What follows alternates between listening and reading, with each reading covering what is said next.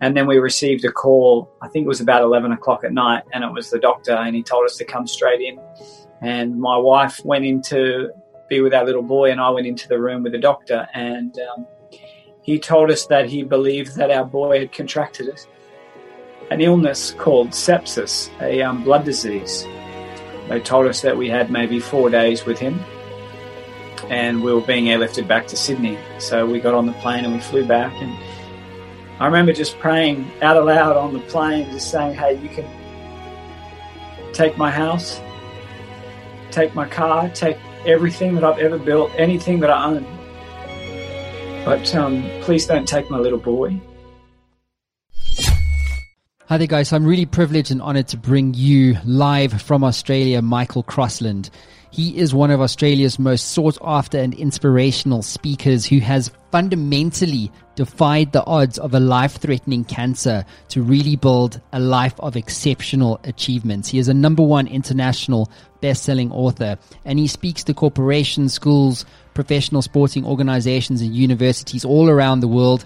To give you a sense of scale here, Michael has presented in, in front of over 250,000 people all around the globe just in the last 12 months alone.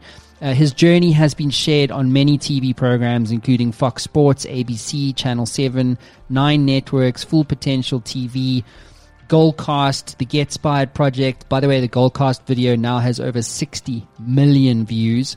Um, Inspire Me Today, countless radio shows all over America, Fiji, and Australia. So this guy is the real deal. So I'm really privileged and honored to bring you, Michael uh, Crossland, live from Australia. So pay attention to the part of the show where he is asked what his greatest achievement is and where his answer leads us to an incredibly personal, a very emotional story that I really do think will shake you to your knees. So without further ado, into Michael Crossland. Michael Crossland, what a privilege to have you on the show. Welcome, welcome, welcome. Mate, thank you. And I've got to say, every time I hear your intro, I feel like I'm ready to just run through a brick wall. I love it. I love it. So it's great to be on the show, mate. Thanks for having me. Yeah, dude, what a pleasure, man. So uh, this one's been a long time in the coming. You've got such an incredible story. So I'm super excited about broadcasting this one uh, all over the internet, which is what we are doing. So if you're catching us live on Facebook, YouTube, LinkedIn, or Twitter, uh, and you want to engage with Michael directly, now is your chance to do so. Just comment and we will pick it up on our side. And so let's make this as interactive and as awesome and powerful uh, as possible. Uh, so, Michael, um, why don't you set this one up for us? Um, I'm going to give a little bit of context, but then you can take it from from there, really. Uh, but you know, you are a survivor, right? You're a fighter. You have been since birth pretty much defying the odds, really, of um, surviving a rare form of life threatening cancer. And I'd like you to, to kind of get into that whole story. And you survived a horrific cancer drug trial. Um, and so these kind of things don't happen to people like myself. Uh, so you know, uh, but uh, but you, your battle continues to this day. Um, and I wanted to start by getting into your mo- your mother because from what I understand about your story, she she really was your rock uh, during so much of this uh, ordeal. And so, looking back, what would you say was the greatest lesson your mother ever taught you? Yeah, thank you. It has been a uh, it's been an incredible journey, and I'm um, forever blessed that I was born into this world having my mum as my mum. Um, I think one of the greatest lessons that she taught me through those challenging times was it's not the adversity in our life that defines us, it's how we deal with it. And I think that everybody listening to the show, everybody on the planet, we all have a story, we all have pain, we all have suffering, but it's not the pain and suffering that is so different. Uh, it's really our solutions. And she she enabled me to stay optimistic, to stay resilient, to stay courageous, to be able to push through. And you know, I, I as you know, travel around the world and share my story with people, and I always say that I'm um, I'm one of the lucky ones, not because I'm still alive through that horrific trial drug, but because I wasn't my mum. You know, my mum had to go to death counselling every week for two hours to deal with what was going to happen to a little boy. You know, I all I had to do was lie in bed and feel the pain. So, um, you know, she is absolutely still to this day very much my rock and mm. and taught me some really really powerful lessons. But to your question, mate, that's definitely the most important lesson she taught me was you know outside of having a dream and having a goal and continually stretching yourself and but but I really think that it was the you know that it's not the adversity in your life that defines you. It's really about how you deal with it. Yeah, it's how you respond, right? Amen to that. Yeah. Um, so one of the things, uh, you, listen, you've got incredible content out there, um, which uh, I'll feature later on in the show.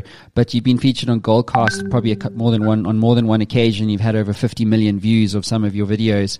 Um, and one of the statements which I just absolutely wanted to double down on with you today uh, is where you said uh, we were describing your mother, and she she was talking to doctors, and doctors were giving the percentages of your likelihood to survive. And what she said was, I don't want to know, and I'm paraphrasing here, I don't want to know what the percentage likelihood is of my son dying. I want to know what the percentage likelihood is of him surviving. And that's a very big shift in mindset, right? So why is it seemingly easier for the mind to focus on the negative versus the positive in your unique experience? Number one. And number two, if you could comment on how do we train our minds to focus on what's possible for us, uh, instead of say focusing on, on why we are not worthy of being who we want to be?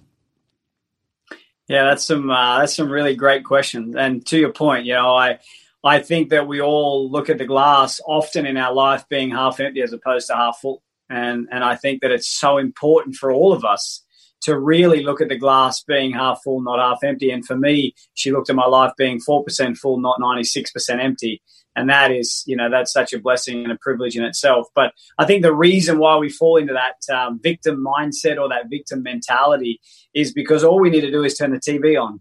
We just need to listen to the radio. There's so much negativity in this world that's consuming us.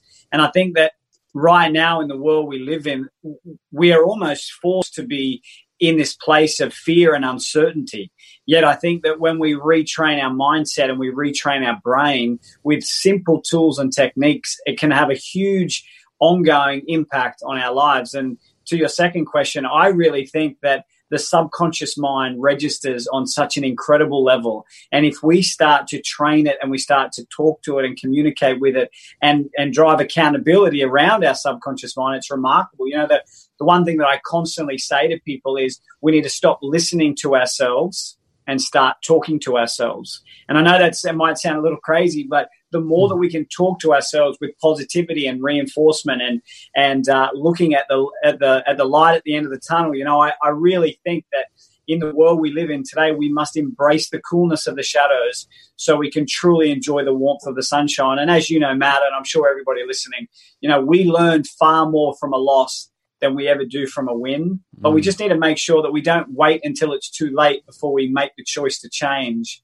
Mm. You know, I, I love sharing the analogy. We we wait until we're diagnosed with lung cancer before we stop smoking. don't wait until it's too late. That's insane, right? Isn't that just insane? Um, a statement. Wow. Um, so I just I want to also get into this more uh, more around the mindset, if you don't mind. I mean, in your book, um, which I have here, uh, let me just bring it up on screen for everybody. Um, I know uh, this is um, one of this is really the book about you. Uh, let me just bring it up on stay on screen here. Give me one second. Here we go, guys. Um, Kids Don't Get Cancer, the remarkably inspiring story of Michael Crossland. Um, and so, Michael, just on the mindset piece, um, you know, you don't survive these kind of things without developing a mindset that's truly resilient. Um, and you know, people talk about change, but very few actually want to change. It's like, as you said, we want we wait till we get lung cancer before we stop smoking. I mean, it's the definition of insanity, right? In my view, so mindset is key in many respects. And so, what have you learned about?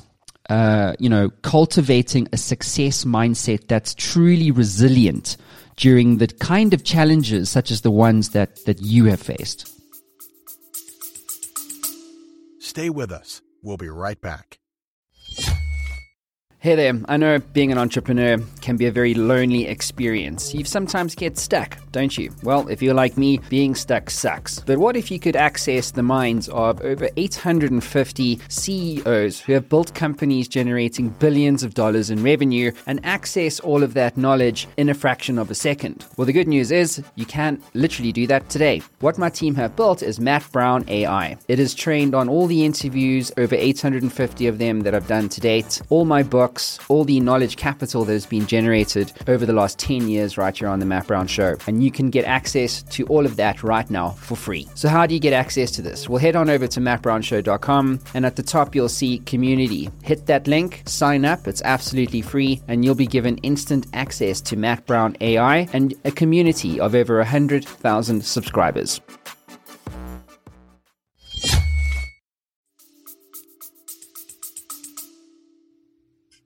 What have I learnt about cultivating a mindset? Mm. You know, that is uh, that's a deep question in itself, and I and I think that you know I, I, speak about the two different types of people in the world. There are those that use their pain and suffering as the justification behind why they fail, and there are those who use the exact same pain and suffering as the motivation to succeed.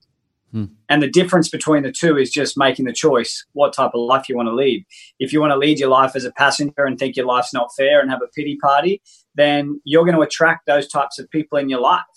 You know, you look at the five closest people in your world and, and average those five, and that is the definition of where you sit in your value. You surround yourself that are going to, with people that are going to have you stretch and grow, and you're going to stretch and grow. You surround yourself with positive, optimistic, resilient people, then you're going to do exactly that as well. And I think that so easily do we get into this victim mindset. So often, you know, we blame other people, we we make excuses, we live in denial about the situations that we're in. And what I think is so important that we understand, especially in the times that we're in now, is that it's okay to feel bad. It's okay to be scared. It's okay to be fearful. It's okay to not want to get out of bed some days. But what's not okay is making the choice to stay there.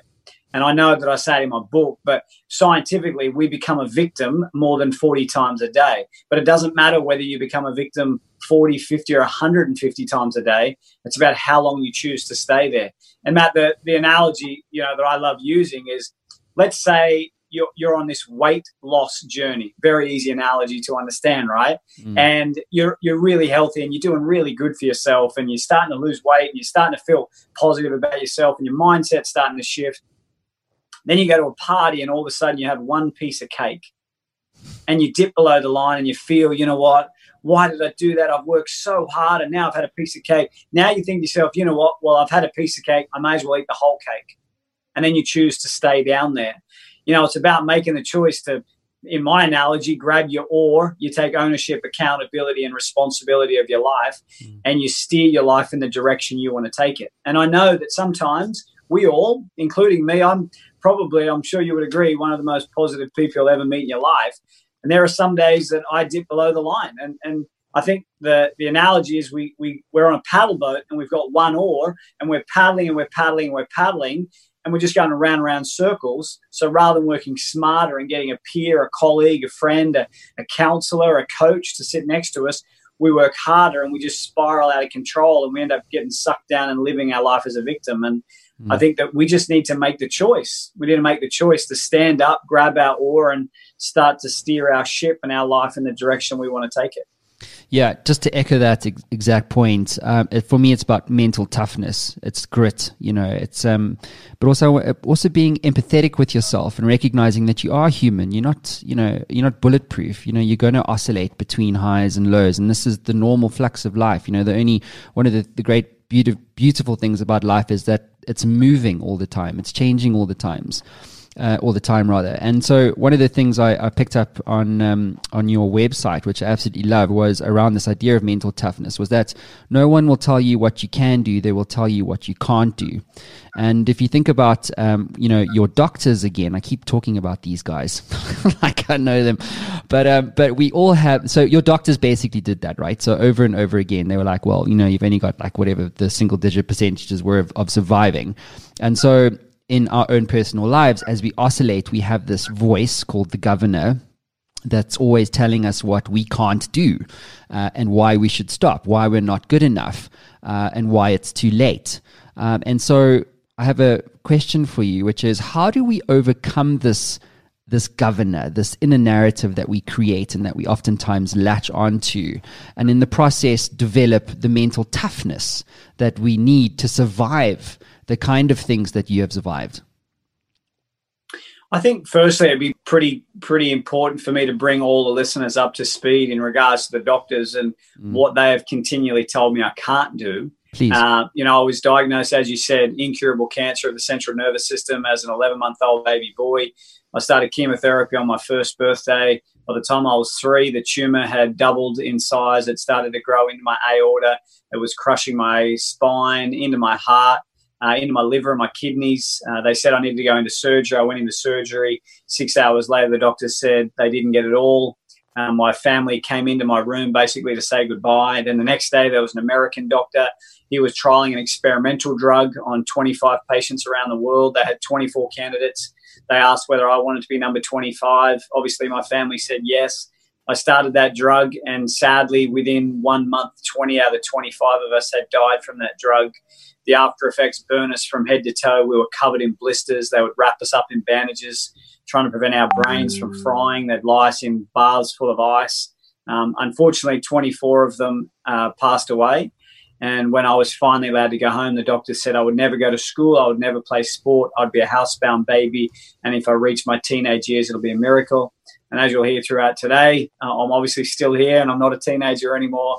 I went to school, I graduated high school, I went to college in America, I played baseball, represented um, Australia. Um, but obviously, there's been a lot of hurdles along the way. I had my first heart attack when I was 12. Again, they told me I'd never play sport again. Two years later, I flew to America to represent Australia and play baseball over there, and then moved over there two years later. And then I had another one when I was 18. And then nine years ago, I got bacterial meningitis. I got fluid on the brain. And then I'm sure we'll delve into what happened in 2016, where they found four more tumors in my throat. They told me I wouldn't make Christmas. And then another challenge last year. But there's been a lot of ongoing challenges. There's been a lot of people telling me what I can't do and I've just made the choice to not show them wrong or prove them wrong, but more importantly, to prove myself right. And I think there's a very distinct difference between the two. If you spend your life trying to prove other people wrong, then you'll never get the sense of gratitude. You'll just get the sense of making someone feel bad when you're striving every day to, to, to, prove yourself right and serve your goals and your visions and, and your desires and your passion, then I think that's when you actually bring true joy to yourself. So for me to actually be able to get to a point in my life where I could have that optimism and that resilience and that uh, courageous mindset that you ask and speak of, mm-hmm. I've realized that for me, and for many people that I coach around the world, there are only three main steps if we get to a point where we are in a victim mentality and we think that our life's not fair, I talk about the three step process, which is moving, sharing, and helping. The first thing we must do is we must move. And it doesn't mean you need to go to the gym. You just need to get active. You need to do something. You got to get out of the pity party. I promise you, when I was diagnosed in 2016 and I thought the life was all over, I ran, I got home, I got into my house, I had a shower, I vomited in the shower, I jumped into bed, and this was at 10:30 in the morning. I was broken. I was a lost man thinking that my life was over. And then I realized I needed to do the three steps. So the first step, move. I went for a walk along the beach, went for a swim. I ran into a mate. I started to have a chat with him. The second step is sharing. It's not a sign of weakness, but in my opinion, and I'm sure you would agree, it's a sign of strength when we can get it off our chest and mm. share it with a friend or a colleague or a counselor or whatever it might be.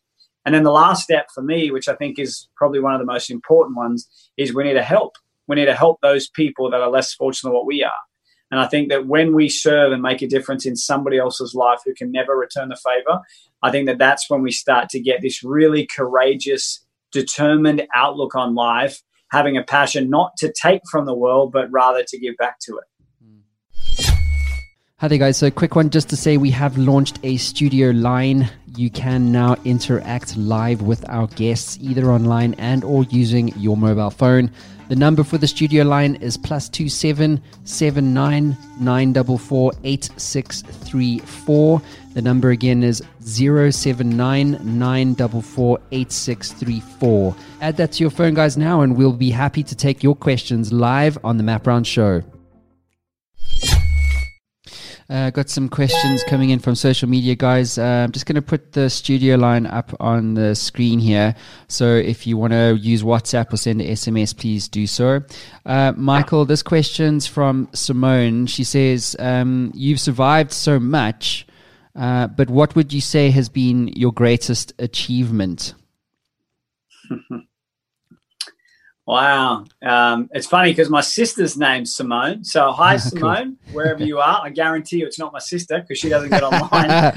yeah, that my wasn't greatest achievement, I think, if I if I reflect back on my life very very quickly, you know, I I've been lucky enough to represent my country um, and play baseball in America. I uh, I was lucky enough to have a very, very uh, successful corporate career in the finance world. Um, by the time I was 23, I had 600 staff, had 120 banks around Australia and New Zealand. I gave all that away to uh, because of my health. Um, I had bacterial meningitis. I got fluid on the brain, then had Bell's palsy. So I, I really was at a very low point in my life, probably, and maybe we can come back to this, but it was without a doubt the darkest place I'd been in in my life. And there was some really challenging and tough decisions that I made back in those days. In fact, it was a point in that time where I decided to quit on life. I just I just had enough. And that's when I transitioned out to have a determination and, and have a goal to make a global impact. And, and as I'm sure we'll talk about today, but I was, I was uh, very determined to open a school. So I opened a school in Haiti. Uh, 2010, an earthquake hit Haiti, killed 316,000 people, left two and a half million people homeless and we were told that we would never be able to have kids. So on the way back from rebuilding the school, I walked past this little village and I found all these young kids that were homeless. They had no mum, no dad. That was a terrible little orphanage, and um, that was when my life changed forever. You know, I met this one little boy, and I remember so clearly. He said to me, uh, "Well, I said to him, what's the best part about living here in the orphanage?" And he said to me, he was about nine or 10. He said, Oh, the best part is I get a bowl of rice every second day. Mm-hmm. He said, When I lived on the streets for four months, all I would get would be food out of garbage bins. And I said, Well, if that's the best part, what's the worst part? He said, The worst part is over night time because over night time, um, that's when the earthquake hit, killed my mum, dad, and both my brothers. And where I sleep, I have a little tarp over my bed. And when it rains of a night time, I get soaking wet because it leaks. He said, but it doesn't really matter whether it rains or not. I still get soaking wet because I share a bed with two little boys and both of them still pee their pants. And I, so often we complain about our first world problems and it's so easy to do so. And it's so easy to get caught in that trap. And I think the power of perspective is such an incredible, incredible thing. And I never realized in my life that my world was going to change forever. You know, I came back to Australia. I raised a whole heap of money. I went back. I rebuilt the orphanage from the ground up. We've got 40 kids now that we look after, uh, 365 days a year. Um, all the profits from my book go to my orphanage to be able to fund it and take care of the kids. Uh, they all get three meals a day. They all have a roof over their head. They all go to school. And that little boy that um, I found who lost his mum and dad and both his brothers and was sharing a bed with two boys that peed their pants still. Fast forward now to 2020, he graduated high school. He got a full ride scholarship to Brazil to study engineering. And now he's in his, uh, just finished his second year of engineering and he's fallen into the Golden Keys category, which means that he is in the top 10% of university students from around the world. So this kid is one of the smartest kids on the planet. And if you think if there's one person in the world that had an excuse to be a victim and think that his life's not fair, then it was this kid. Mm. Yet he used the pain of the past. He used the triumph, the, the challenges to triumph, and now he's achieved some amazing things. So that that was definitely a highlight. Uh, 2016, I got a chance to put a pink ribbon on a new door to a new home for my mum to be able to give back to her was was without a doubt one of the greatest days of my life. Um, but without a doubt, the greatest accomplishment and the greatest achievement in my world um, happened in 2017. Um, after being told all my life that we would never be able to have kids, uh, we announced to the world that we were due to have a baby uh, the end of February 2018. Um, on the 8th of December, my wife was 29 weeks pregnant and she had a lot of back pain. We got taken to Coffs Harbour Hospital, my local hospital.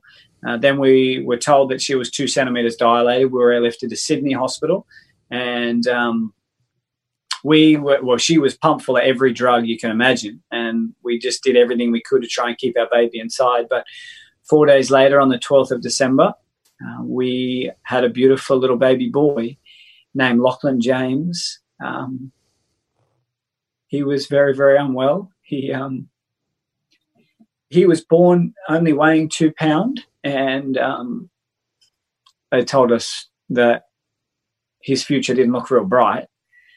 Um, but every every day seemed to get stronger and stronger. And um, after four weeks, we were given the amazing news that they were going to transfer us back to our local hospital. And we got back to Coffs Hospital, and we finally got to go home. Obviously, without him, he had to stay in hospital for another month or so.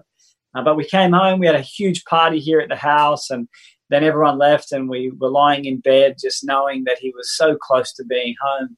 And then we received a call, I think it was about 11 o'clock at night, and it was the doctor, and he told us to come straight in.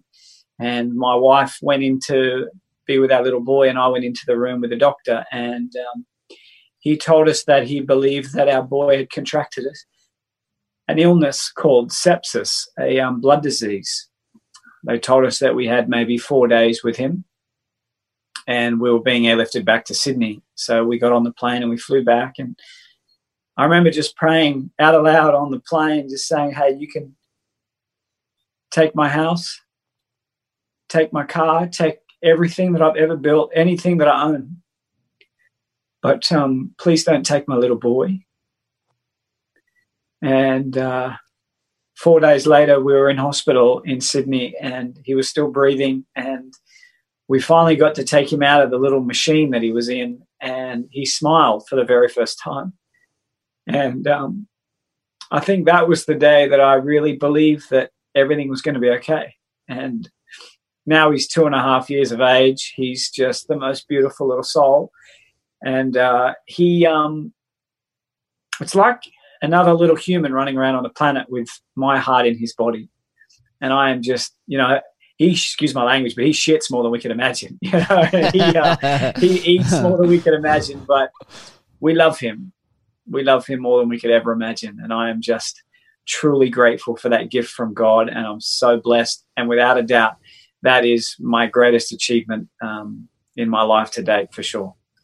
Well, I'm going to very long answer to your very short question, but no. thank you very much for the question, Sam. No, what a what a great um, what a great story. Round of applause all around there. Jeez.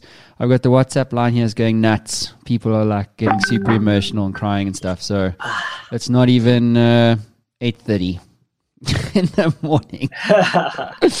but uh, but what a remarkable story! It seems to me that you know somewhere in the Crossland DNA there is this um, this never say die attitude or capability of some kind. Um, I wanted to just come back to something that you said. You said that you'd kind of you reached a point where you decided that you were going to quit on your life um, and you know many of us get to these like as you as an example the story that you just told us it's like i know you would never quit on a kid and never, i've got kids myself i would never do that but um, but certainly things happen that we don't expect to happen they're usually beyond our control yet we're the ones that suffer the consequences um, and so we we you know anxiety, depression, all these things are real killers. Um, and so I wanted to ask you, in your experience, when you were in the depths of despair, so to speak, where did you find the spark, or where did the spark come from to pull yourself out of that sort of yeah. suffering? Yeah, I think I think the analogy that I like to use is that I felt as though I was in a well you know, like a well filled filled with water. Mm. And I was paddling just to try and keep my head above water. And that's how I felt. I was just staying alive by dog paddling and trying to keep my head up. And I think that many of us have been there. We've walked in those shoes. We felt that pain. But what was happening is there was like all these people around the top of the well. And they were just yelling at me saying, Hey, it's easy. Just grab the ladder and climb out. But but no one's walked in my shoes. No one's walked in your shoes. No one's experienced your pain, nor have they experienced mine. And I got to the point where I just said, you know what, enough's enough. And I felt as though I had sunk to the bottom of the well. But what I realized when I got to the bottom of the well is that I could still breathe because the water was only this deep. Hmm. And when I was at the darkest point in my life and I could still breathe. And I think whilst ever we can breathe, we can get purpose, we can get clarity, we can identify what truly is important in our life. And that's when I really started to discover what was important and what I needed to master. And the two things that I needed to master was I needed to master what success was, and I needed to master the gift of giving. And success now, uh, as you I'm sure have heard me say before, Success is not about how big my house is. Success is about how big my heart is. Success is about getting out of bed every single day and knowing in my heart that I can make a difference in somebody else's life. That's it.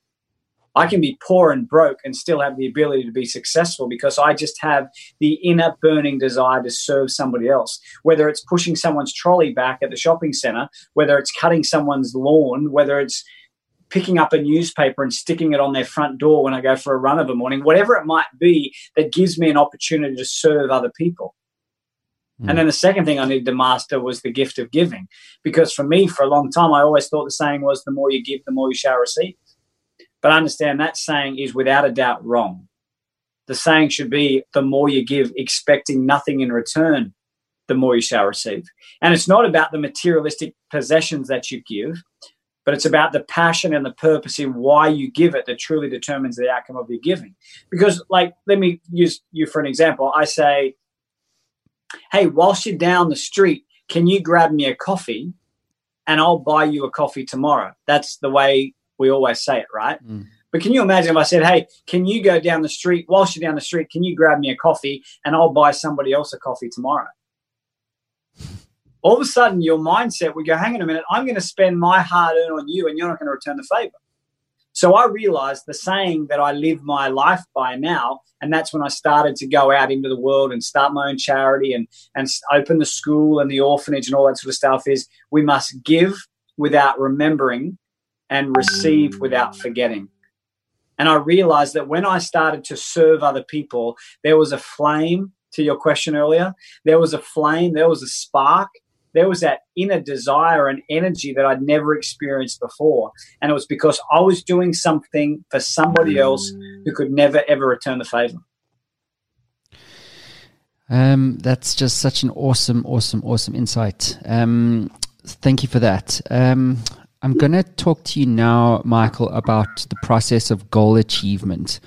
Um, you recently commented that we should stop focusing well, we should stop fearing rather on the what ifs and start enjoying the what is.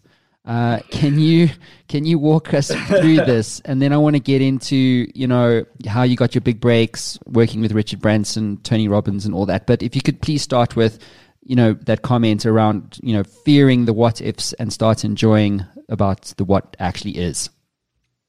Yeah, thank you for following me on social media because clearly you read that when I put it up the other day. But I am, uh, I think that so many of us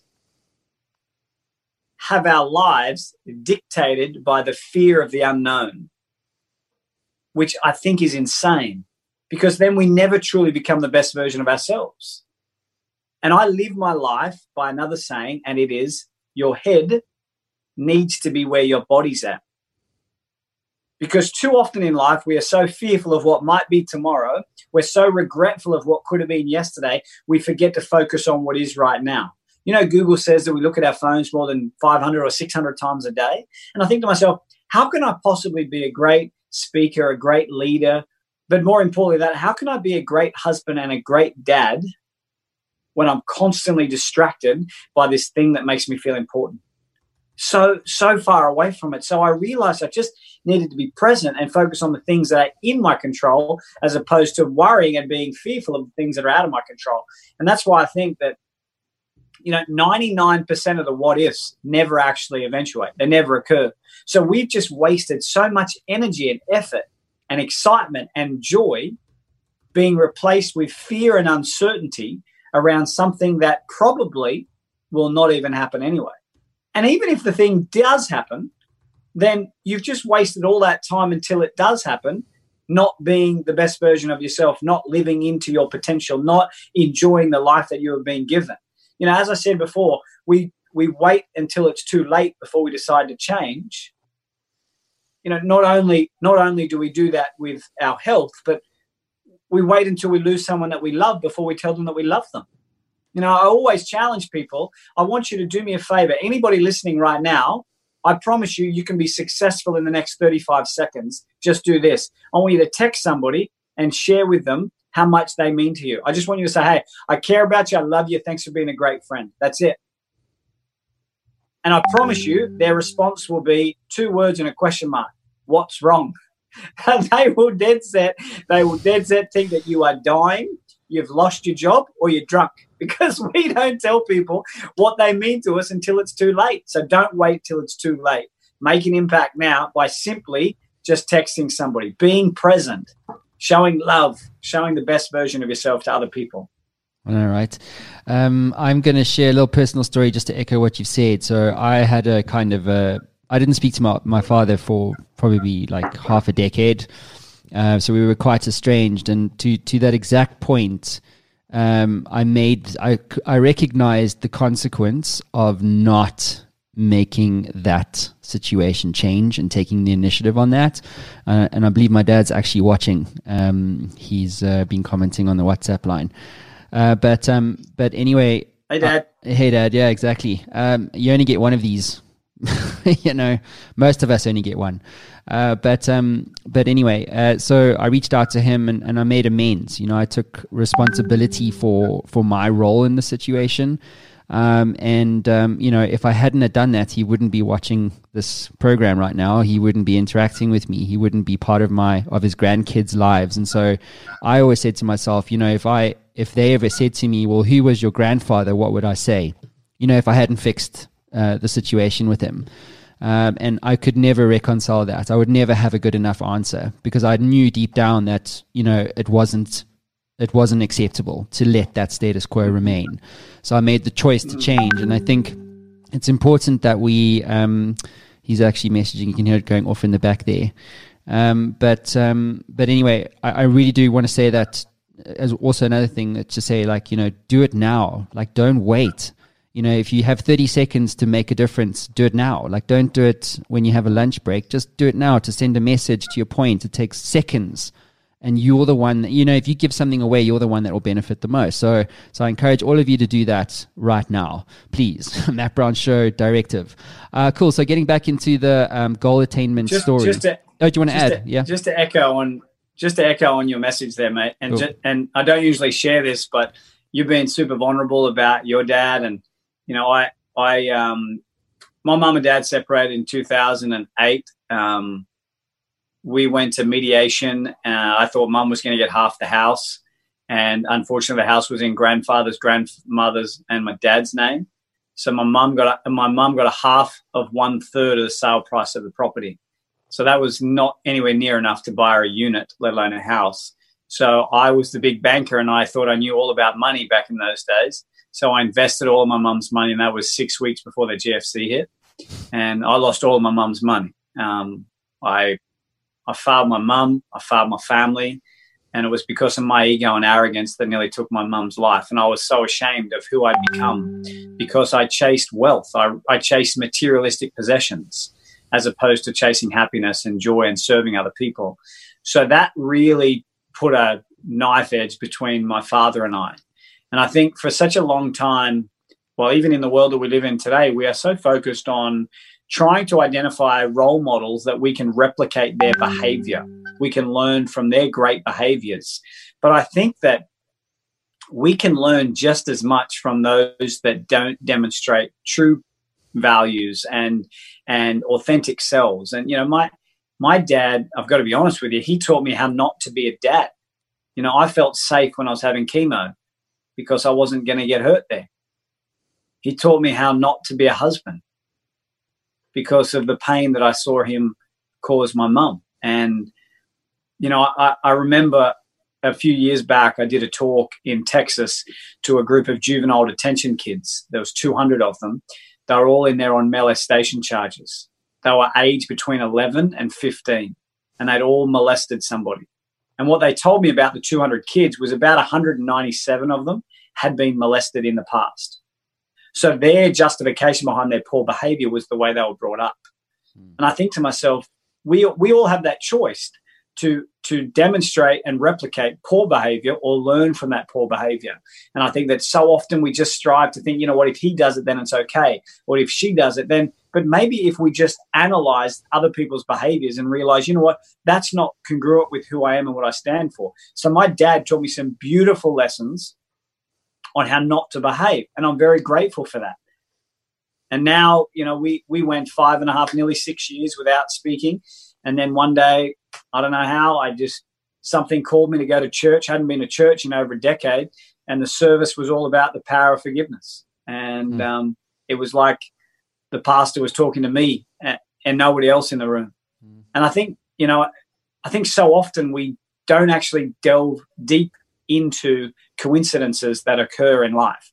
I think the more that we actually look into those coincidences, the more joy that it actually brings to our heart. So I just want to echo what you were saying, mate. You know, forgiveness is so powerful. You only have one family, you only have one father, and it is so critical that if they're alive and if you do have that opportunity, you need to learn to forgive. And it doesn't justify their poor behavior, but it enables you to continue to move on and continue to evolve and adapt to become a better version of yourself. So, mm. you know, I appreciate you sharing that, and I had to echo your message too, mate. Awesome. Yeah, yeah. I mean, that same thing as well. Like, no father is perfect, right? Um, they will, like, like you know, it's like you're going to mess your kids up, kind of guaranteed.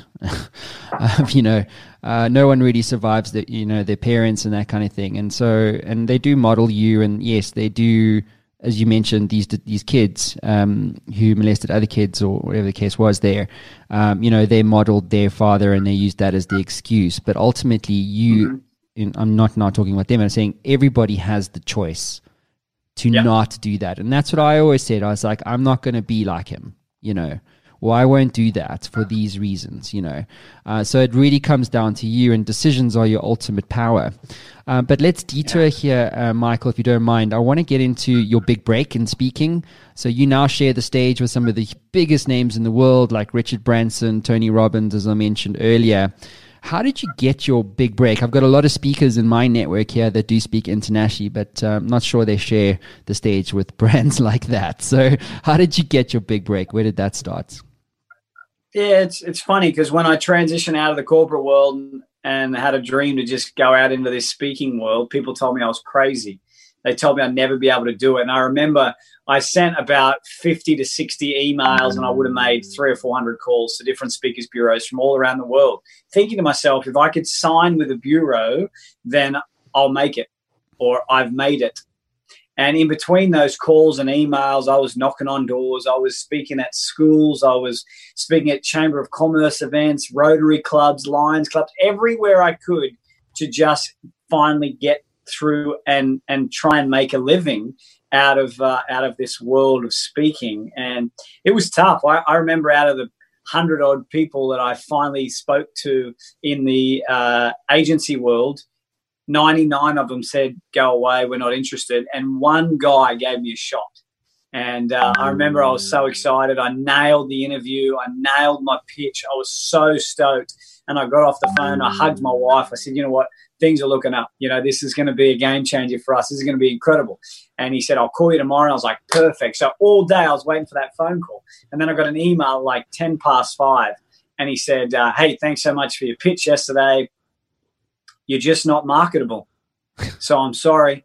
I think you should probably go back into the banking world. I wish you all the very best. And I was like, ugh, killed me. You know, I was shattered. And I, there was a little element of me going, you know what, maybe I should just go and play it safe and it was the greatest decision of my life to back myself. You know, so often we strive to identify somebody that believes in us, but I think that if the person that looks back at us every morning we brush our teeth, if that person believes in us, then we can truly achieve some remarkable things.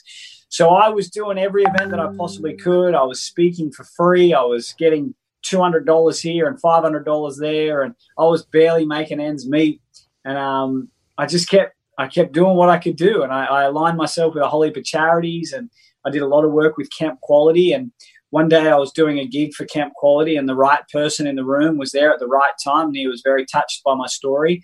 And this was probably about four or five years into my speaking, so it wasn't it wasn't early days. You know, I was really battling, and um, he said, "Hey, I, I sponsor uh, this big event called the HR Forum. It's filled with like 600 HR directors of big companies. I would love for you to speak at it." And they said, uh, he, "I said, great, I'd love to."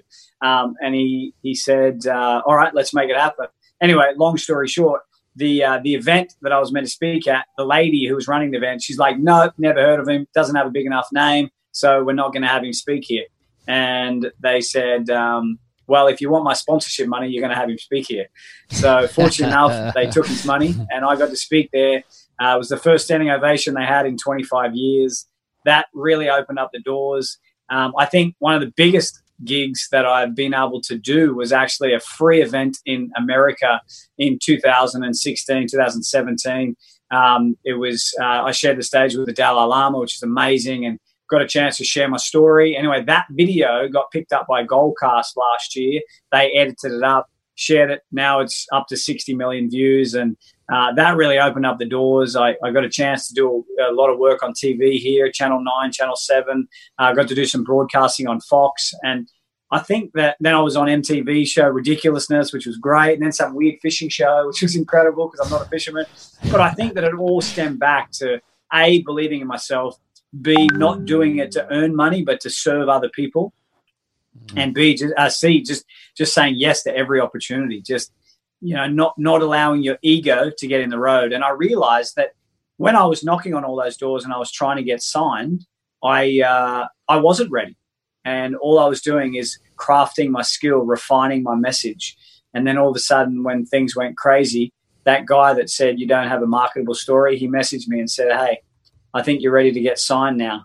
And half of me wanted to say, "Go get yeah, exactly." But uh, exactly. But the smart part of me says, "No problem," and I signed the dotted line and the rest is history. Now, last year, 180 flights, spoke in 22 countries around the world, more than 150,000 people in audiences. I was lucky enough to speak at a sellout crowd at the MGM Grand last year um, in their auditorium, their big stadium. It was just, it just I pinch myself sometimes because I'm no celebrity, I'm no TV star, I'm no professional athlete. I'm just an ordinary old Australian that's faced my fair share of adversities, and now I'm very, very blessed to, to travel the world and share it with people. Well, I'll just say though, Michael, you, you know, you're you're the celebrity in your own life. Um, you know, and you, yeah, I mean, you can say that you're not remarkable and whatever the case is, but you've put yourself as the cele- you've created the idea of you being the celebrity in your own life, and I don't think many of us do that enough. You know what I'm saying? There's always an excuse not mm-hmm. to take, you know, to shine a light on ourselves and to, you know, to be fully authentic and and kind of ruthlessly honest about ourselves about what we can do uh, you know, in terms of reaching for our dreams and ultimately the, you know, in the process of kind of achieving the things that we want to achieve. Um, and so um, I thought this question from Liam is a good one. He says, um, daily habits and routines are critical. Can you walk us through what a typical day looks like in the life of Michael Crossland? For sure, I'd love to. But just to reflect back very quickly on, um, you know, your your reflection of that last conversation we had. you know, it's amazing. People say to me, "Oh, you're a real overnight success." Mm. You know, you've come out of nowhere, and now you, you know, you're sharing the stage with the biggest names in the world. Uh, and I reflect back on a great story about bamboo. There's a type of bamboo in the world that you plant, and you need to water it every single day for five years before it breaks the soil. And if you water it for four years, 360 days, and you forget to water it for three or four days, that's it. Seed dies all over. We start again back to five years ago. And but then when it punctures the soil, it breaks through, it grows 90 feet in six weeks. They say it's the fastest growing bamboo in the world. Mm. But it has, in my opinion, it hasn't taken five, it hasn't taken six weeks to grow 90 feet. It's taken five years and six weeks to grow 90 feet. And I think that's a really important definition for all of us you know, we need to constantly invest in ourselves. We need to constantly evolve. We need to constantly adapt. We need to constantly love ourselves and nurture ourselves and, and understand our daily routines and habits so that we can continually grow and grow and grow until all of a sudden the opportunity happens where we can poke our head up out of the soil and then grow to exponential heights. So mm. I think that that's a really important message back to what we're referring to. But my uh, my daily habit, I I have a very structured routine. Um, I talk about it a lot in my online training program, my audio books. It's um, activation, meditation, and appreciation. They're my three things: activation, meditation, appreciation. So activation for me looks like I get up in the morning. I'm not a big guy. If I if I went side on, I look like a cardboard cutout. There's, there's not much of me, but um, I, I, like to go for a run. I've only got one lung, so I need to be very careful. Uh, the doctors told me I should never run, so I run every morning just to uh, just to keep myself going. So I get about five k's of a morning. I do some hill sprints out the front, and then that's my activation. Then the second thing I do as soon as I walk inside is uh, I have uh, meditation, and it's funny because I thought for a long time meditation was for those that burnt incense, that had really long beards, that wore cotton and no shoes. You know, that's that's who I thought meditated. But working with some pro athletes in America that are earning forty million bucks a year, some of the top CEOs that I've been fortunate enough to work alongside, uh, that's one thing they all have in common. They all meditate. They all understand the power of meditation, and they realize that it is the opportunity for our brains and our bodies to be at peace mm. um, and almost recharge. So that that for me is the second step, and then the third step for me is around appreciation, and that's my gratitude journal. So I make sure that I document down every day the three things that I'm truly grateful for. It helps, you know, we spoke about it earlier, the power of the subconscious mind. The more that we talk to it as opposed to listen to it, the more powerful it becomes. So I really want to constantly reinforce positivity and gratitude into my mind so that when negative things pop up, when a bit of fear or anxiety kicks in, I can overcome it very quickly with the optimism and the appreciation and the gratitude for the things that I reflect on. So that's my morning routine. And then of an evening, I make sure that you know my my TV and my phone one hour before I go to bed, I'm nowhere near them. Gives me an opportunity to slow down, have a conversation with my wife. You know, be truly present, not distracted. Uh, I make sure that I eat at least two hours before bed, so I give my body an opportunity to digest my food. Uh, and then the three things before I go to sleep, I think about the three things that I'm grateful for that happened that day, and that's uh, that's a really nice way to let your mind be at peace, but also um, go off into a great deep sleep with nothing but joy and appreciation at the center of of your mind. So that's pretty much what I do every day. I don't do that. I would. I what's funny though, Matt? What's go ahead. What's funny is I don't do that routine to perform at my optimal level. I do that routine so I can stay alive. Hmm. And there's a very big difference between the two. A lot of people get slack and lazy and go, nah, I couldn't be bothered today and I'll sleep in. I, I don't have that choice because, mm. you know, I constantly get told that I've got an end date. You know, out of the four tumors that were in my throat in 2016, they could only remove three of them. There's one still in there wrapped around my vocal cord. Um, you know, there's going to be a time when it needs to come out. The chances of me surviving the surgery is not great. The chances of me ever speaking afterwards is next to none. So I need to make sure that every day I am blessed to wake up. Every day I have an opportunity to hold my beautiful boy. Every night I get to put him to bed. You know, that that makes you determined to get up and push through the pain because I realize that the only way you can grow as a human being is through discomfort. So we must get uncomfortable every single day. And if it's at five o'clock in the morning when it's pouring down rain and freezing cold, and you want to roll over and snuggle into bed and you go, no, I want to live another day. I want to actually live. I don't want to exist. I want to serve more people. I want to have a global impact. I want to make my son proud of who I am. All of a sudden, the little voices in your head telling you what not to do get overtaken by the voice that you actually put in its head by telling you what you should do. Mm-hmm. I know, right? Jeez, that's why you know. That's why I'm just really excited to get you on the show because that's the perspective that people lack. You know, like we all know people who just accept like mediocre. You know, um, and you know that they have it in them to to become more, to make a difference to the world, to make an impact on the global stage, and yet they choose not to. It's like a weird thing, and you want to take them by the scruff of their collar and shake them and go, "Do you know, you know that this is yeah. what you're capable of? Why aren't you doing more?" Um, and I think it's because you know we we get so self absorbed sometimes. We just get stuck in the monotony of life and the the pressures of society and uh, and those who are closest to us. You know, um, and we never really break through, uh, or many of us don't. Um, and so uh, this is the detour now to my next question, which is about faith. Um, on your blog, you mentioned that you were on a flight. Uh, and it was a very turbulent flight. It was apparently so bad that the pilot had said it was one of the ver- worst flights she had flown or he had flown in over 20 years, and you know sick bags were full, etc. Um, and it got you thinking about faith, and, and now I'm thinking about faith. Um, and that is um, my question is what is the role of faith in your life today? Yeah, and it's a really great question because it allows us to think wider than what we perceive faith being. Mm. Because straight away, when someone talks about faith, I think straight away they think, all right, are you a Christian? Are you a Catholic? Are you Buddhist? What like what faith are you? And that's not the faith that I was referring to in that blog.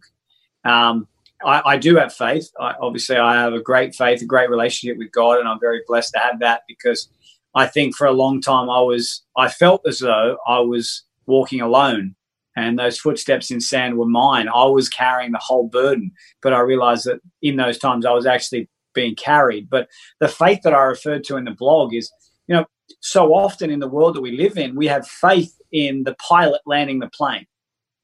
We have faith in the car getting us to the hotel. We have faith in the chef ensuring that they cook the food right so we don't die of food poisoning. We have so much faith in so many other people, yet we just don't have faith within ourselves. We don't have belief within ourselves. And I think that when we start to flip the script and start to have faith in ourselves and we start to believe in ourselves and we back ourselves and we think that the worst thing that could possibly happen by having faith in ourselves and diving into that new chapter or that new challenge in our life, the worst thing that could happen is we learn from it. And if we learn from it, then we just become a better version of ourselves. Then all of a sudden, different doors open up that we never thought would ever open. And I think that that's the faith that I refer to. You know, I, I really believe that we need to just believe in ourselves don't look around trying to have everybody else think, you know what, you can do it. So now all of a sudden I believe in myself and I have faith in myself because everybody else is telling me I can do it. Everybody told me I couldn't do it. The doctor told me I was never going to survive. Mm. The doctors told me I'd never play sport. All my coaches said I was never strong enough to play for Australia. The corporate world said I didn't have the education and the, and the knowledge to be able to climb the corporate ladder. 600 staff when I was 23. Every agent in Australia and America told me I didn't have a story to tell. I wasn't marketable. When I tried to start my own charity, they said, You're nuts. You're never going to be able to do it. It's too hard. It's so hard. Now I've got 270 kids at a school and 40 kids at an orphanage that rely on me every single day to ensure that I can continue to serve and provide for them. I was told I'd never be able to have kids, and now I have the most beautiful little thing in the world that I just cherish more than anything in the world. And I think that it all came back to me having faith faith in God and faith within myself and belief within myself that we can achieve remarkable things when we have faith within ourselves. Cool, ma- amazing stuff, Michael. Yeah, we totally need more faith. Um, so all of you out there, start having more faith. Um, let's let's get into the wrap up here. Just two quick questions. Could you just double down on what you're doing in Haiti? What work are you doing down there? Yeah, so we are out of the 40 kids. The school's going great guns. Out of the 40 kids at my orphanage, um, we actually found out that 16 of them have children that are still alive. Uh, sorry, have parents that are still alive. Wow. So now we're um, nine years, 10 years after the earthquake, we've actually found their parents, which is unbelievable. So now we're trying to give the kids back. But because all the parents are unemployed, that the uh, there's 8 million, 8 million people on an island of 10 million people that are unemployed. So you can imagine how tough it is to to make anything happen over there. So we've started our own um, training and development center over there. We've got four different pillars: construction, English speaking, jewelry making, and clothing manufacturing.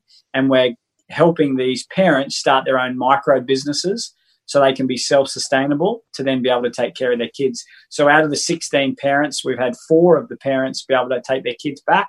Uh, we do a uh, we do a care package every week to provide food and and you know sanitization and all those sort of things that we need to do. We also send a counselor in every two weeks just to make sure that everybody's going sweet. So that's um that's a really big project that we've got on right now, and we're just really excited. My goal is one day to have no kids in that orphanage. I, I really understand the power and the importance of having a parent, a role model, somebody that can love and nurture them. And I wish I could bring them all back here because I mm. just love every one of them.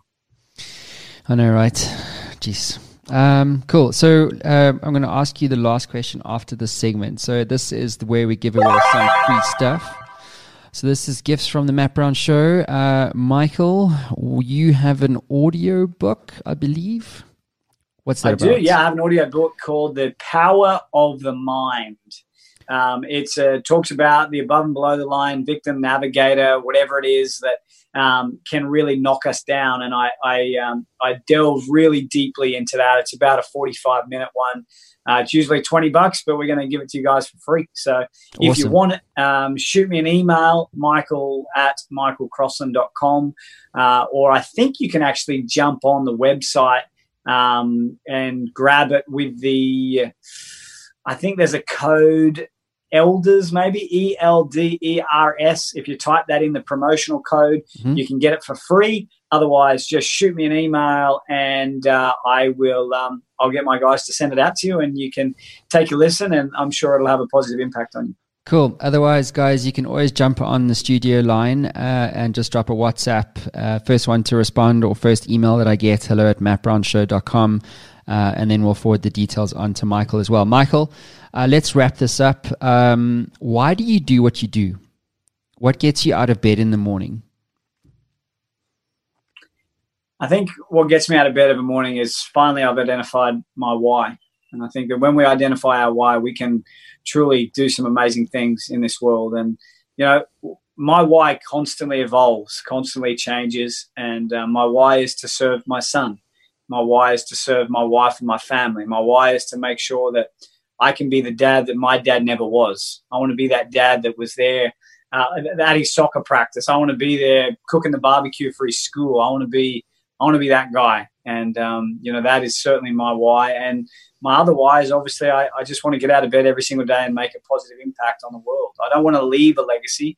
I want to live into my legacy and I want to make sure that I leave the world a better place than what I found it. So that's what keeps me going every single day when many people in this world tell me to stay down. I love the analogy. Someone tried to bury me once, but they didn't realize I was a seed. That's a very good analogy. Cool. I'm going to steal that one. Okay, I'm stealing it. Please do. It's mine now. cool, Michael. What an inspiring uh, man, an incredible story. Uh, yeah, man. Just uh, you know, I wish you all the best in health and uh, you know more success. And um, yeah, thank you just really what a privilege and an honor to to get you on the show and to to share your story with our audience all around the world. So, finally, just want to say thank you to all of our uh, guys who joined the live stream and have been commenting on the WhatsApp line. Thank you so much. Your support for the show means the world to me. Um, and um, yeah, we got another show later today. So, otherwise, catch you again soon right here on the Matt Brown Show. Thanks, Michael. Cheers now. Thanks for listening to the Matt Brown Show, guys. Don't forget you can catch me on all social media platforms for the latest updates, news, and a show history. So if you've been catching this on the podcast, please head on over to our YouTube channel and pound that subscribe button. It would be great to catch the video version there.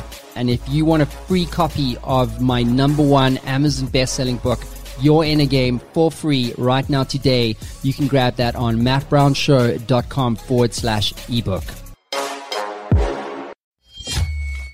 Ever wanted to become a best selling author? Well, I'm in the influence business and I work with business owners and CEOs and business leaders to help them scale their influence. And we do this as a team by helping you to become a best selling author, sought after speaker, and industry influencer in only 30 days. My team and I have developed a system that delivers a best selling book and a launch campaign 300% faster and 50% less cost than anyone else in North America. This system is incredibly efficient. One of my clients clients, Haiku went from a 2% share of voice globally to an 11% share of voice globally in only seven days. If you'd like more information, head on over to showworksmedia.com for more. That is showworks with an X.com.